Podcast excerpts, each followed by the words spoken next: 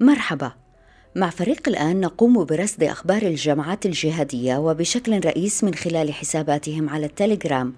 نرصد الأخبار ونحاول أن نضعها في إطارها. ماذا تعني اليوم؟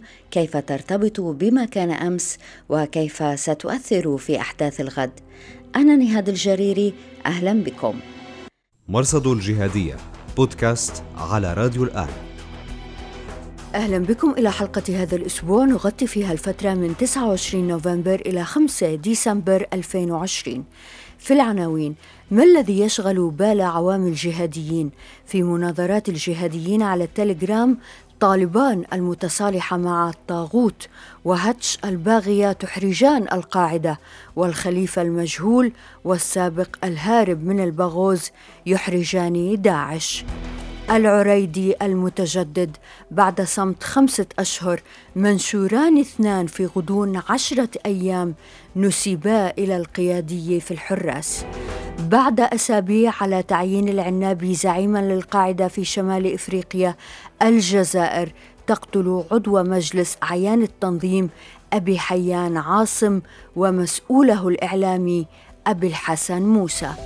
وضيف الأسبوع حكيم الأدي نجم الدين الباحث النيجيري متحدثا عن آخر جرائم بوكو حرام نحر أكثر من ثمانين مزارع.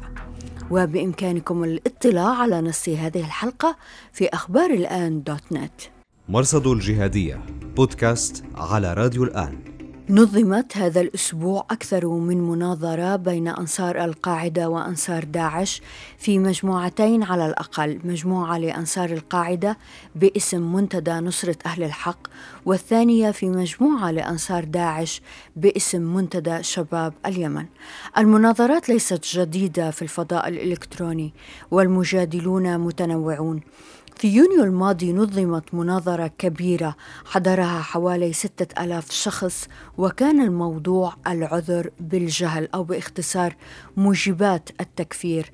مثل الطرفين أبو سلمان الصومالي عن الرافضين العذر بالجهل وأبو عبد الله الهاشمي عن الآخذين بالعذر بالجهل. تابعت منتدى نصرة أهل الحق وعرجت سريعا على منتدى شباب اليمن الذي كان يشار إليه كثيرا في المنتدى الأول. وهذه هي الملاحظات. هذه المناظرات مهمة لأنها تكشف عن الطريقة التي يفكر بها عوام الجهاديين وأنصارهم. لا أعتقد أنهم يحتلون مواقع قيادية حيث هم على الأقل لم يتضح لي هذا مما قرأت. هذه المناظرات تكشف عن القضايا التي تشغل بالهم وكيف يتعاملون معها من منطلق شرعي. والملاحظ هنا أمران. ثمة دائما مسوغ شرعي يلجأ إليه هذا الطرف أو ذاك وكأن في كل سؤال الشيء وضده.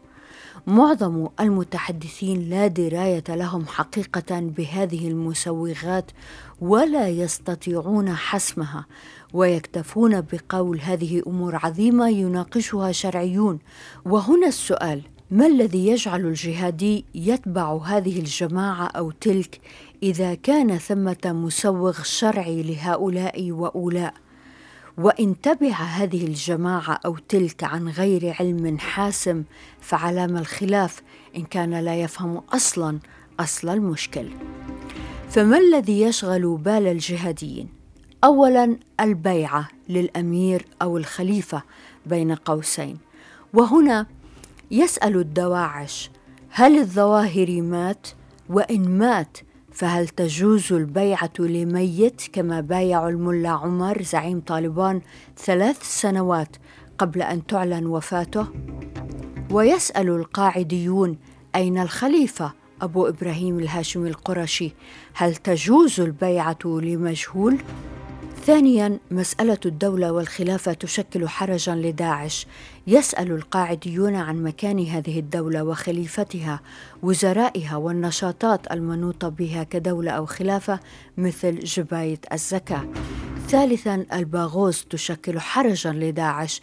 لماذا هرب البغدادي من الباغوز إلى دار الكفر إدلب؟ كما في أدبياتهم ولماذا تركت النساء سجينات لدى الأكراد؟ الملاحدة بين قوسين كما يقول عنهم القاعدة وداعش.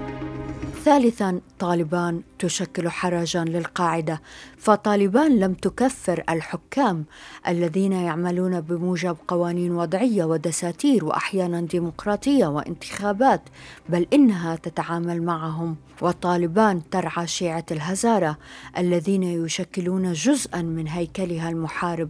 وطالبان تستقبل وفدا ايرانيا في قطر للبحث في المستقبل رابعا العلاقة بين حراس الدين وهيئة تحرير الشام تشكل حرجا للقاعدة في أخذ ورد بين داعشي وقاعدي حول ما إذا كانت الهيئة تستحق أن تكفر بعدما فعلته بالحراس ينفي القاعدي التكفير ويقع في فخ هل الهيئة ظالمة أم باغية؟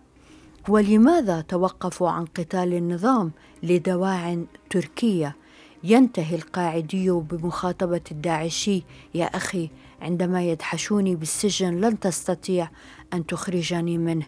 في إشارة إلى خوفه من الهيئة. مرصد الجهادية.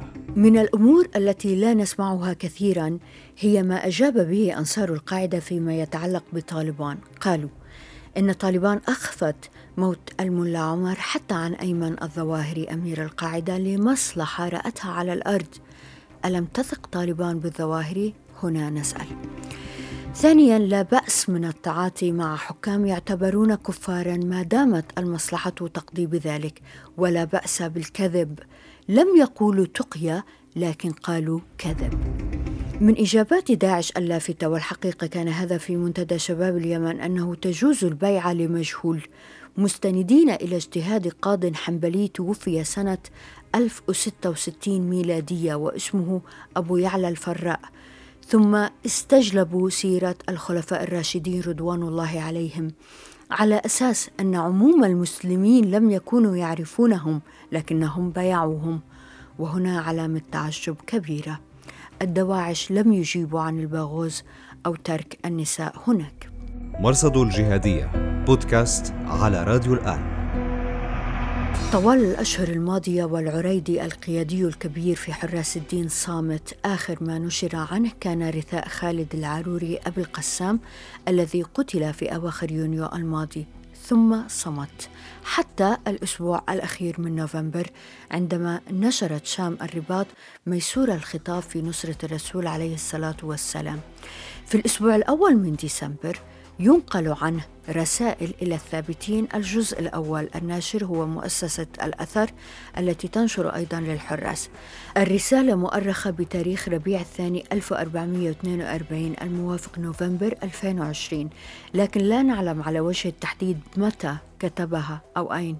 ولنتذكر هنا أن فيديو أبو القسام الذي نشرته شام الرباط الشهر الماضي حمل هو الآخر تاريخ ربيع الثاني 1400 42 أي نوفمبر 2020 رسائل إلى الثابتين قد تكون اختصارا لنصائح للمجاهد في زمن الفتن المنشور في نوفمبر 2016 العريدي يوجه الفرد إلى الثبات وسط فتن وتقلبات فكرية ومنهجية وإلى طلب النجاة من الانحراف. لم يشر العريدي إلى مكان أو زمان أو جهة هي الناجية وأخرى هي المنحرفة.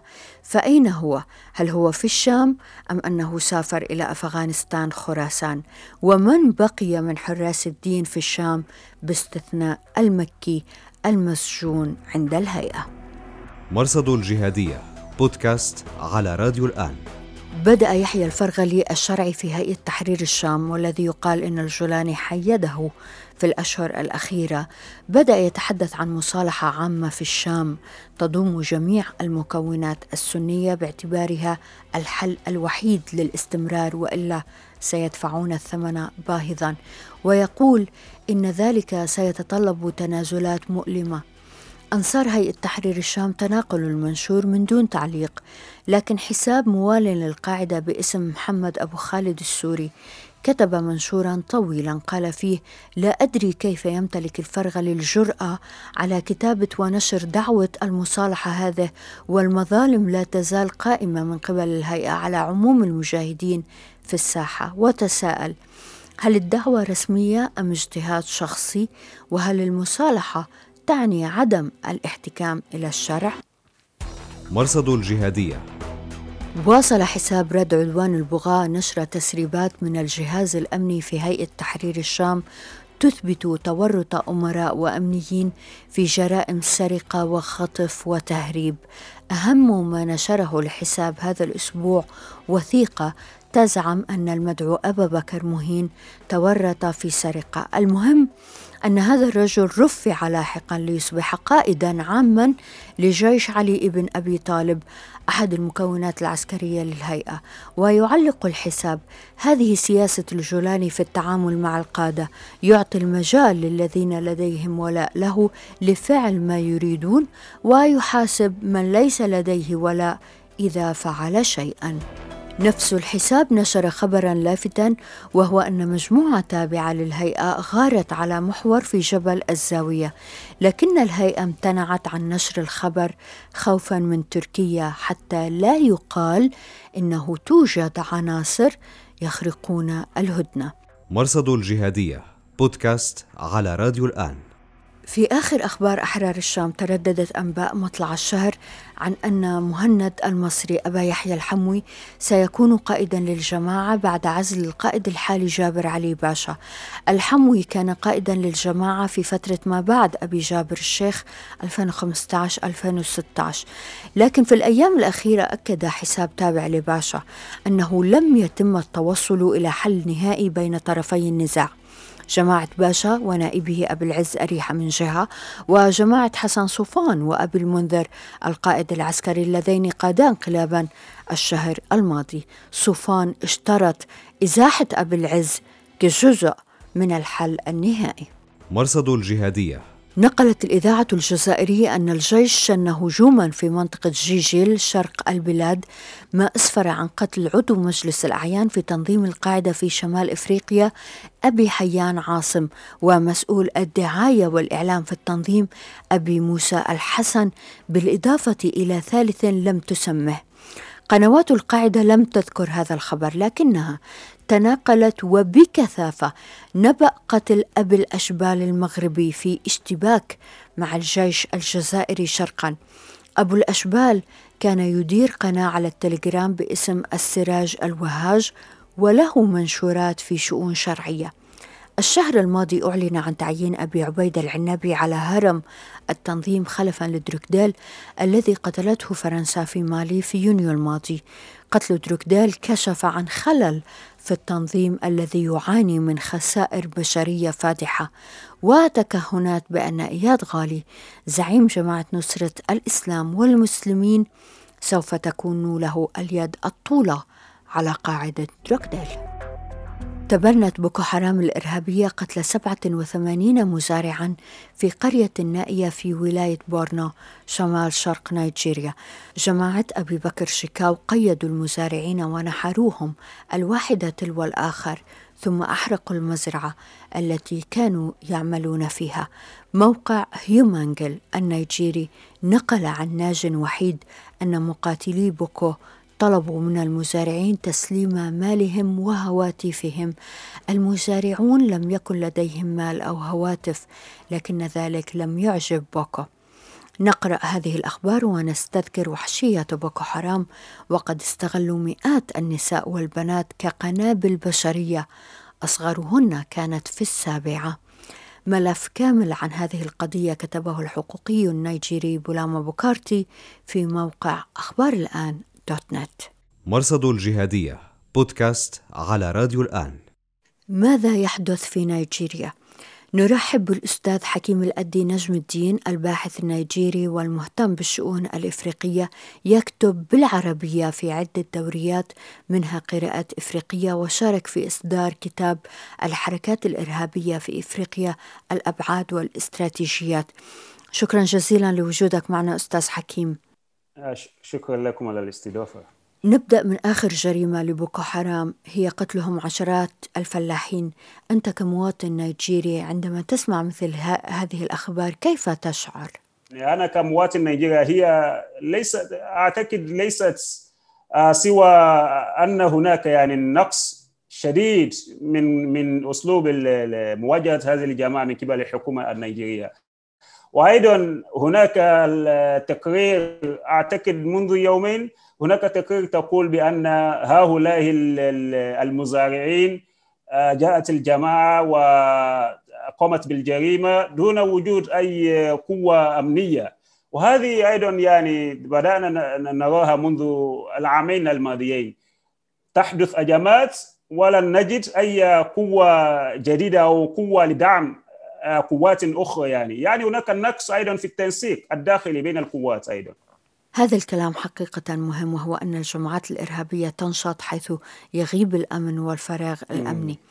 لو أردنا أستاذ حكيم أن نرسم خارطة لمناطق نفوذ بوكو حرام أين يتركزون؟ آه حقيقة بوكو حرام هي جماعة متنقلة لكن التقارير الأمنية الأخيرة تقول بأنها حاليا تتركز في غابة في غابة تسمى سامبيسا.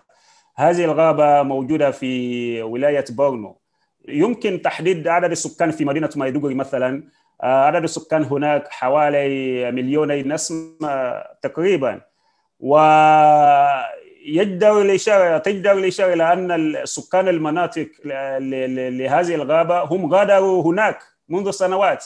العديد منهم غادروا. والذين فضلوا البقاء هناك هم يعيشون تحت آه، أو بالأحرى. الذين اضطروا للبقاء هناك هم يعيشون تحت شروط الجماعة وتحت ضوابطها وأوامرها أيضا يعني. أستاذ حكيم كيف يعيش الناس في ظل بوكو حرام؟ كيف تبدو حياتهم اليومية؟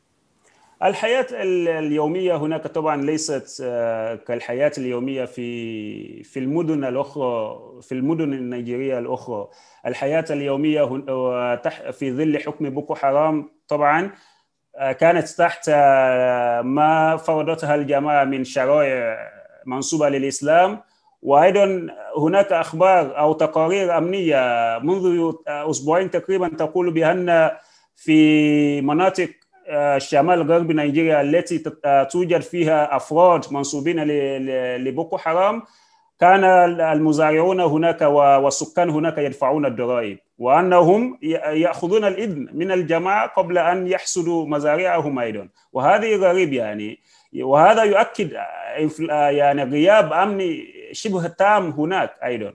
المدارس هناك آه، يعني غالبا ليست هناك مدارس آه، هناك لأن المدارس الموجودة إما أن تكون قد آه، هجم عليها هاجمت الجماعة عليها أو تم تدميرها. والمدارس الموجودة ستكون مدارس تابعة للجماعة يعني وفق شروطها وفق مناهجها أيضا. والحياة اليومية طبعا الموجودين غالبية الموجودين نزحوا هناك يعني حوالي آه، ثلاثة ملايين نزحوا من المناطق التي سيطرت عليها الجماعة. ولكن الباقين هناك كانوا يعيشون هناك تحت ما داموا ما داموا يخضعون لأوامر الجماعة وشروطها فهم تحت يعني أمن الجماعة يعني. من الأمور التي نتطرق إليها هذه الأيام ونحن نستذكر وحشية بوكو حرام هو كيف استغلوا النساء والطفلات للقيام بهجمات انتحارية ماذا يمكن أن تقول لنا عن هذا الموضوع؟ هذه هؤلاء الأطفال والطفلات والطالبات آه، كانت آه، معروف أن أن بوكو حرام تختطف يعني عمليات اختطاف جماعي للطالبات والأطفال وحتى تهديد الآباء لتسليم أبنائهم لكي ينضموا للجماعة. وبالتالي هؤلاء الذين ينفذون هذه العمليات الانتحارية هم الذين اختطفتهم الجماعة. وحتى هناك أيضا يجب أن نتطرق إلى أن بعض الشباب الذين ينضمون إلى بوكو حرام أيضا بعضهم انضموا إليها بسبب البطاله وبسبب آه،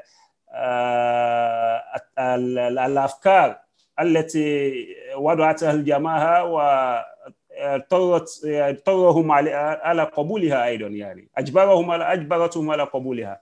وتنفيذ الهجمات الانتحارية أعتقد أنها انخفضت منذ انخفض منذ عامين العامين الماضيين يعني شهدنا انخفاضا كبيرا في هذه العملية وأعتقد أن هذا بسبب النجاحات نسبية للقوات النيجيرية والقوات الإقليمية أيضا ضد الجماعة.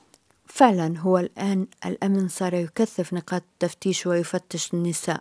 نعم صحيح صحيح أيضا هذه العمليات العسكرية أيضا علينا أن أن نتطرق إلى حقيقة أن هذه العمليات أيضا ليست موسعة إلى حد إلى إلى حد ما وليست هناك متابعة. مثلا وجدنا منذ شهور الرئيس تشادي يقول بأن الجيش النيجيري هم تركوا أو غادروا المناطق المحررة من الجماعة. مما يعني أن ليس هناك يعني أسلوب يعني موحد أو محكم.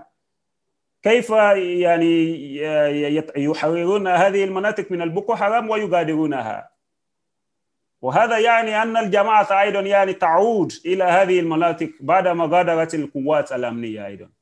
نعرف أن هناك بوكو حرام وآيسواب داعش في غرب إفريقيا آه، ولاية غرب إفريقيا. ما الفرق بينهما؟ أو ربما كيف يلتقيان؟ آه علاقة آه، علاقة آه، أو تلتقي بوكو حرام وتنظيم الدولة الإسلامية ولاية غرب أفريقيا أو أيسواب تلتقيان في علاقتهما مع داعش. في عام 2015 بايعت أعلنت بوكو حرام انضمامها إلى داعش وغيرت اسمها آه، وغيرت اسمها من بوكو حرام إلى تنظيم الدولة الإسلامية ولاية غرب أفريقيا. بقيادة آه، أبي بكر شيكاو. هو قائد بوكو حرام منذ عام 2006 وفي عام 2019 حدث الصراع أو نزاع بين قيادات الجماعة بين أبي بكر شيكاو والفصيلة التي ترى أن أنه متشدد وأنه يعصي كان يعصي أوامر البغدادي وأنه يتشدد في اختطاف الأطفال وترهيب السكان وكل هذه الأشياء. فاضطروا إلى طرد أبي بكر شكاو من الجماعة. لذلك عاد أبي بكر شكاو إلى جماعته السابقة وهي بوكو حرام.